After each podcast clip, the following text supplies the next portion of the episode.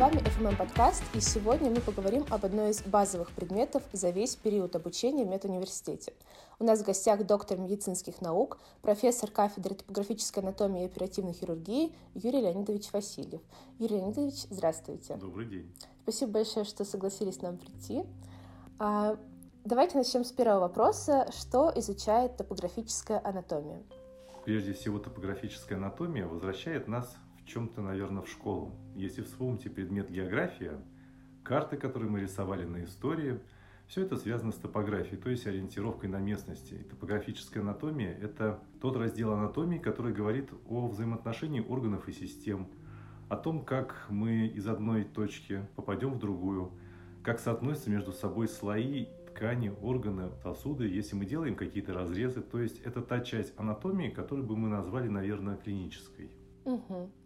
Продолжите фразу. Быть преподавателем на кафедре топографической анатомии и оперативной хирургии значит... Стильно, модно, молодежно. Хорошая фраза. Расскажите, пожалуйста, как обычно проходит пара?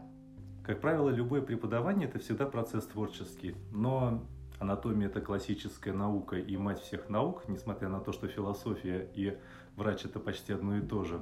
Конечно, мы начинаем всегда с представления темы, объяснения, то, как проходит тот или иной орган или тот сосудисто-нервный пучок, как идет оперативное вмешательство. Как правило, я предпочитаю формат диалога. Не так, что это какой-то монолог театра одного актера, а когда студенты все-таки хотелось бы приходили на занятия более готовыми. По прошествии разбора тем, которые формируют определенные блоки, следует коллоквиум. День гнева или день печали для каждого свой, когда уже больше, конечно, говорят студенты, а не преподаватель. Расскажите, а есть ли какие-то практические занятия у студентов? Да, конечно. Наши занятия сопровождаются самое начало. Это введение в хирургию, это разбор хирургических инструментов, базовые навыки шитья, применение этих инструментов. Есть формат выездной, когда наши студенты посещают институт имени Склифосовского и МОРГ в обоих семестрах, когда учатся на непосредственно биологическом материале работать с тканями, делать разрезы, сшивать те или иные кишки, есть занятия практически связанные с виртуальной анатомией, которые дает нам возможность стол Пирогова, располагающийся на нашей кафедре, так называемое цифровое препарирование и лапароскопические стойки. Юрий Леонидович, как вы считаете, освоение базовых хирургических навыков под силу каждому студенту или для этого надо обладать какими-то ну, длинными пальцами, мелкой моторикой отличной, или это такая база, которая подвластна, в принципе, всем? Ну, во-первых, мы все учимся с детства пользоваться ножом и вилкой.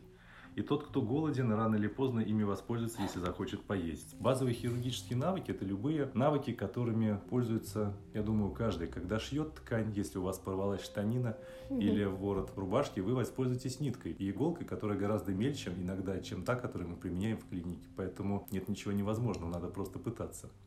То есть э, фраза «хирургом нельзя стать, им нужно родиться» — это ну, слишком высокопарная фраза. Скажу, да. Я бы сказал в некоторых случаях несколько высокомерная, потому что сначала надо родиться человеком, угу. и потом надо иметь мотивацию. И даже если что-то не получается понять теоретически, руки подскажут. Как говорил один из моих наставников еще на кафедре анатомии, на кафедре, которой руководил академик Колесников в МГМСУ, нужда выведет. Хорошая фраза. А расскажите, пожалуйста, какие источники вы бы посоветовали для подготовки студентам к занятиям? Вся наша программа базируется на основном учебнике, написанном профессором Николаевым, к сожалению, покинувшим нас сейчас. На кафедре выпущены рабочие тетради, которые очень хорошо помогают студентам. И надо, конечно, признать, что давая возможность пользоваться рабочими тетрадями на экзамене, это большое подспорье в подготовке и систематизации себя для ответа. Поэтому учебник рабочие тетради. Совсем недавно был выпущен практикум по хирургическим инструментам. Готовится еще ряд изданий, которые будут связаны с определенными разделами человеческого тела. Поэтому все те учебники, которые вышли под коллективом нашей кафедры, они все входят в программу и в билеты, которые мы задаем на экзамене. Угу. А проверяется ли наличие рабочей тетради и ее заполненность на экзамене? Рабочая тетрадь первично проходит проверку на каждом коллоквиуме. И подходя к экзамену, студент приходит с заполненной рабочей тетрадью. Но здесь надо, конечно, себя предостеречь от попытки заемного знания, угу. взять у кого-то рабочую тетрадь, взять у человека, который хвастается, что сдал на 5, а на самом деле все перепутал написал так, как помнит. Поэтому лучше своей собственной рабочей тетради, заполненной и проверенной до экзамена, ничего нет. А вы замечаете, когда студенты пытаются списать или как-то жульничать на коллоквиуме на экзамене?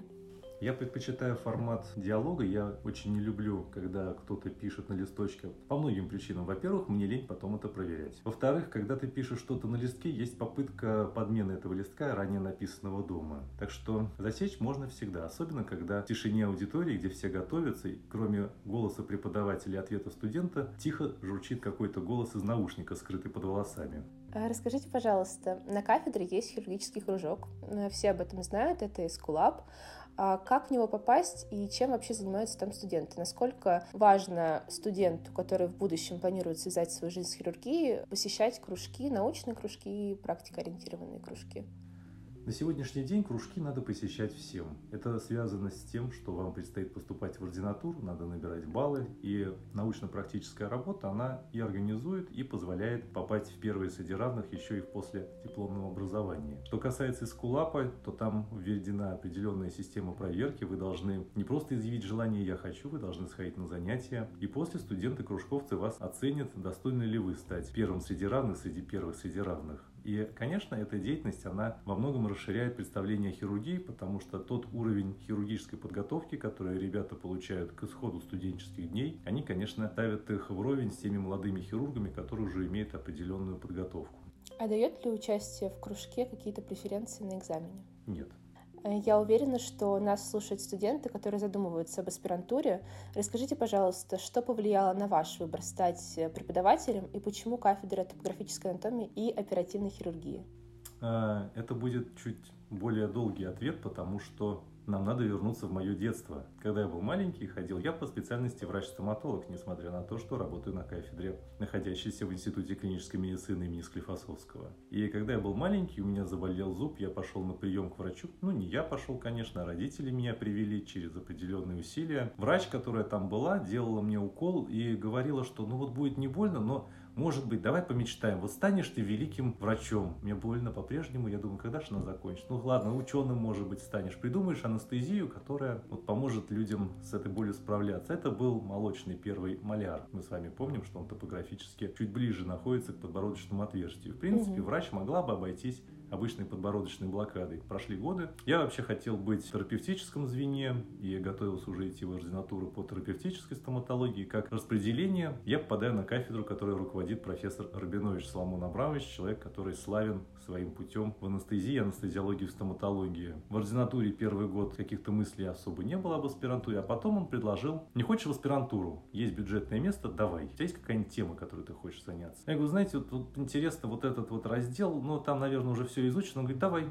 давай подбородочной анестезией заниматься. И занимаясь ей, я понял самое главное, что мы очень мало знаем о внутрикостном строении нижней челюсти в ее поперечном и в переднем отделе. Так путь меня повел в морфологию, и сначала я попал на кафедру патологической анатомии, которую руководит профессор Заратьянцев МГМСУ. Он мне сказал, что исследования будут сложными, биологического материала не так много, надо делать гистологию, а тогда, помню ужас гистологии, при всем уважении к моим почтенным коллегам, я решил, что нет, надо на анатомию прийти. Я пришел на кафедру, которую руководил академик Колесников, и там начался путь в анатомию, добавилась вторая научная специальность, и уже на защите кандидатской у меня было два научных кода стоматология и анатомия, и в результате и методика была сделана, и несколько патентов, и классификация, и статьи на эту тему можно почитать в журнале «Анал анатомии» «Анатомиш Гессельшафт». Потом мы задумались о том, что надо, наверное, как-то так решить проблему обезболивания, ведь не секрет, что каждый так или иначе испытывает страх перед стоматологом, и этот страх очень часто творится нашими руками если ты некачественно сделаешь анестезию, очень сложно будет потом объяснить пациенту, что ты на самом деле хочешь ему добра, а не пытаешь его бормашиной или щипцами. Мы решили, что надо подойти индивидуально к этому вопросу, и так началась разработка темы длиною в 6 лет связанным с персонализированным или индивидуальным подходом к обезболиванию в стоматологии. И здесь, конечно, без анатомии было практически невозможно, потому что были исследованы такие важные вещи, как сосудистый компонент реакции через термографические изображения, регистрация соматосенсорных вызванных потенциалов, исследование рук врачей-стоматологов, помощью ультразвука, когда происходит анестезия, как действует правильно фиксированный шприц в руке на запястный канал, почему это может приводить к формированию карпального синдрома. Стресс-фактор не только врача-стоматолога и пациента, исследование сатурации крови ЧСС в момент инъекции самого врача, как волнуется он, действительно ли мы теряем эмпатию с годами.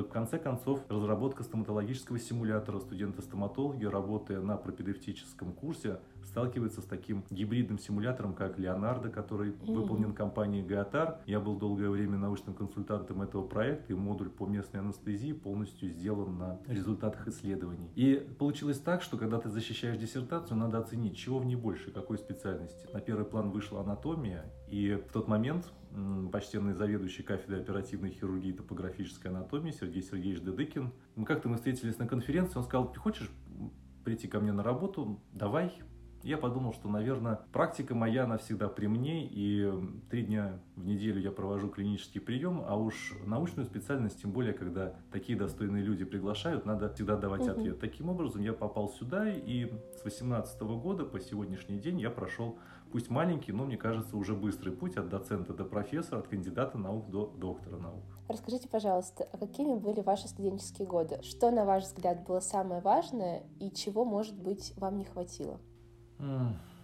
Студенческие годы были очень быстрыми. Это все пронеслось все пять лет очень быстро, стремительно. И я не могу сказать, что у нас чего-то не хватало. У нас было в избытке приема.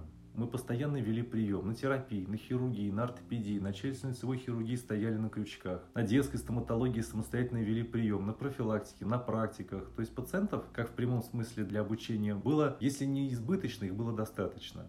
У нас были лабораторные животные на кафедре физиологии, у нас были покойники на анатомии, мы ходили на вскрытие на судмедии, на патанатомии, изучали препараты. То есть вот в оснащении и в помощи в обучении было всего много. Конечно, такой роскоши, как здесь, в Первом меди, когда почти все базы находятся рядом, у нас не было. Но и здесь я вижу определенный плюс. Мы выучили Москву тогда, по-моему, идеально, потому что базы МГМСУ были разбросаны везде. И даже приезжие ребята, иностранцы, всегда говорили, что после второго курса, ну все, Москву-то я теперь знаю. Это очень интересная история. Расскажите, пожалуйста, что входит в обязанности преподавателя помимо проведения занятий? Связанные со студентами или в целом? В целом. Но поскольку мы все научно-педагогические работники, у нас существует еще и научная деятельность. У кого-то больше, у кого-то меньше. Кто-то из моих коллег занимает административные должности, и здесь получается так, что преподавание, я являюсь заместителем директора по работе с иностранными студентами ИКМ имени Склифосовского, и научная работа, которая, по крайней мере сейчас, мы работаем в пяти направлениях. Первое продолжает мою идею о индивидуальном обезболивании, и ребята делают навигационные системы, как механические, так и автоматизированные. Вторая большая работа связана с биологическим материалом и исследованием клетчаточных пространств, теми методами, которые дает нам современные КТ и МРТ, и построение этих пространств, изучение путей распространения гноя, Третье – это исследование, которое мы делаем вместе с профессором Грином из МИРА, кафедры биологической химии. Мы с ним делаем препараты фотоактивные. Первое – это вещества, обладающие противомикробной и противоопухолевой активностью, то есть методика ФДТ. Когда определенная длина волны возбуждает фотосенсибилизатор, выделяется синглетный кислород и уничтожается либо раковая опухоль, либо метастазы, либо биопленка. Еще одна очень интересная работа с ним, мы с ним делаем, мы его назвали сейчас этерокаин. Этерокаин, потому что он, во-первых, легкий, а во-вторых, это тот местный анестетик, который активируется светом. Огромная проблема на сегодняшний день в анестезиологии, особенно в местной, быть уверенным, что анестезия получилась, попасть туда, куда нужно. Благодаря стараниям кафедры профессора Грина получилось сделать молекулу, которая обладает двумя свойствами. Первое, мы можем усилить действие местного анестетика с помощью специального лазера с определенной длины волны. Вторая возможность – уменьшить или полностью заблокировать анестезию. Как вы что-то полечили, надо проверить, жизнеспособно или нет. Надо убрать анестезию, потыкать острой палкой, потом опять включить. На сегодняшний день этот анестетик прошел стадии синтеза, мы испытали его на клетках, на кардиомиоцитах в лаборатории МГУ и Только что завершилось испытание на животных, на роговице глаз кроликов. Впереди будущее на более крупных моделях, потом изучение токсикологии и вывод в клинику. И последнее, чем мы занимаемся с лабораторией виртуальной реальности нашего университета, мы делаем симуляторы в VR, изучаем то, как человек ведет себя в этой дополненной реальности, какие факторы влияют, как можно на это воздействовать и как лучше обучать. Мне очень понравился в этом плане термин, который к нам применяют философы. Когда мы попадаем в виртуальное пространство, мы становимся с вами пользователями негравитационного мира. А поскольку мы с вами из костей и тканей, то мы должны знать, как эти системы будут работать внутри. На мой взгляд, это очень прогрессивное направление. Я надеюсь, что все получится по каждому из них. Э, Юрий Леонидович, а вы помните свою первую самостоятельно проведенную пару? Какие у вас были эмоции и чувства? Конечно. Я пришел в аспирантуру на кафедру Льва Львовича он меня посмотрел, сказал, ну ты стоматолог, конечно, какую бы группу тебе дать? Давай ты будешь вести у вечерников. Если помните, быть может, такая была форма обучения, очно-заочная, так называемая, угу. отмененная уже на сегодняшний день. Там учились люди, как правило, либо уже работавшие долго, либо закончившие колледжи, то есть всяко старше явно обычных студентов, а иногда старше самих преподавателей. Пара начиналась в 18-10. Мне достался второй курс лечебного факультета, и самая, ну, на мой, мне любимая тема – это ангиология. Я захожу в аудиторию, мне сидят студенты, спрашиваю, а кто у вас староста? Мне староста говорит, да мальчик, ты куда, на отработке? Да вот иди в соседнюю аудиторию. Говорит, здравствуйте, я ваш преподаватель. И да? Чему ты нас можешь научить? И было страшно сначала, потому что, понятное дело, что, возможно, и знаний не хватало, может быть, харизмы не хватало, но в конечном итоге вечернее отделение среди моих коллег, и кто работал и работает сейчас, оно оставалось наиболее любимым, потому что с ними было интересно, они уже, и мы все были в практической медицине можно было приводить угу. примеры из практики, можно было привести примеры какого-то заболевания. А вы прекрасно знаете, что наша дисциплина сейчас находится на втором курсе. Да. И очень часто, когда мы рассказываем какие-то патологии, очень, наверное, сложно понять и сложно взывать к знаниям каких-то техник и процессов. Там это было легче, но там была нормальная анатомия. Она легче, чем топографическая. А вы можете вспомнить самый смешной случай за весь период преподавания в университете? Их на самом деле веселая история. Если вы спросите студентов, которые у меня занимаются, насколько им скучно или насколько им весело, я думаю, что все-таки будет поинтереснее. Но чтобы уж прям совсем что-то такое веселое, связанное лично со мной, я работал в МГМСУ, наверное, третий год уже или второй год на кафедре. И куратор научного направления он занимался очень много экспериментальной работой с животными. сейчас будет такая шутка, может быть, не очень веселая, но на тот момент она казалась ну, несколько курьезной. У нас шел эксперимент на лягушках. Так получилось, что одной лягушке, как в лучших традициях Алисы в стране чудес, отрубите ей голову. Голову ей отрубили, но не полностью, не очень эффективно получилось. И э, она решила покинуть нашу аудиторию, выпрыгнула за пределы и попрыгала вот в таком состоянии дальше. И почему-то там было, у нас старое здание было очень, там в одном месте линолеумом была прикрыта дырочка, которая вела на другой этаж. Там как раз располагалась кафедра физиологии. И преподавательница так говорит, что вот сейчас мы делаем опыт на лягушке, на, на стол падает эта лягушка, она цитирует Вернадского «мысль материальна». Ну, такая себе шутка, но на тот момент, да и сейчас, мне кажется, что это, когда работаешь в основном с симуляторами и страницами книг, наверное, такая история могла бы быть поучительна, хотя бы к тому, что если делаешь какой-то эксперимент, надо его завершать до конца. Допускать угу. таких курьезов, конечно, невозможно. И напоследок традиционный вопрос. Что бы вы хотели пожелать студентам? Я еще не в том возрасте, чтобы вот так вот терминально желать. Хотя, конечно, можно опуститься на уровень занудства и сказать, надо готовиться, надо заполнять рабочие тетради, надо не... ну и так далее, и так далее. Хотя на самом деле, на мой скромный взгляд, обучение в медицинском вузе, помимо мотивации, это еще очень большая ответственность. Ответственность прежде всего перед собой. Если ладно не перед собой, то хотя бы через перед близкими, потому что мама, папа, бабушка, дедушка, дядя, тетя рано или поздно обратятся с советом, и первым пациентом будут они. И думайте о том, насколько ваших знаний хватит для того, чтобы совет этот принес пациентам, причем родственникам, ощутимую пользу. Юрий Леонидович, спасибо большое, что пришли к нам. Желаю вам успехов в вашей научной деятельности и преподавательской. Спасибо большое. До свидания. До свидания.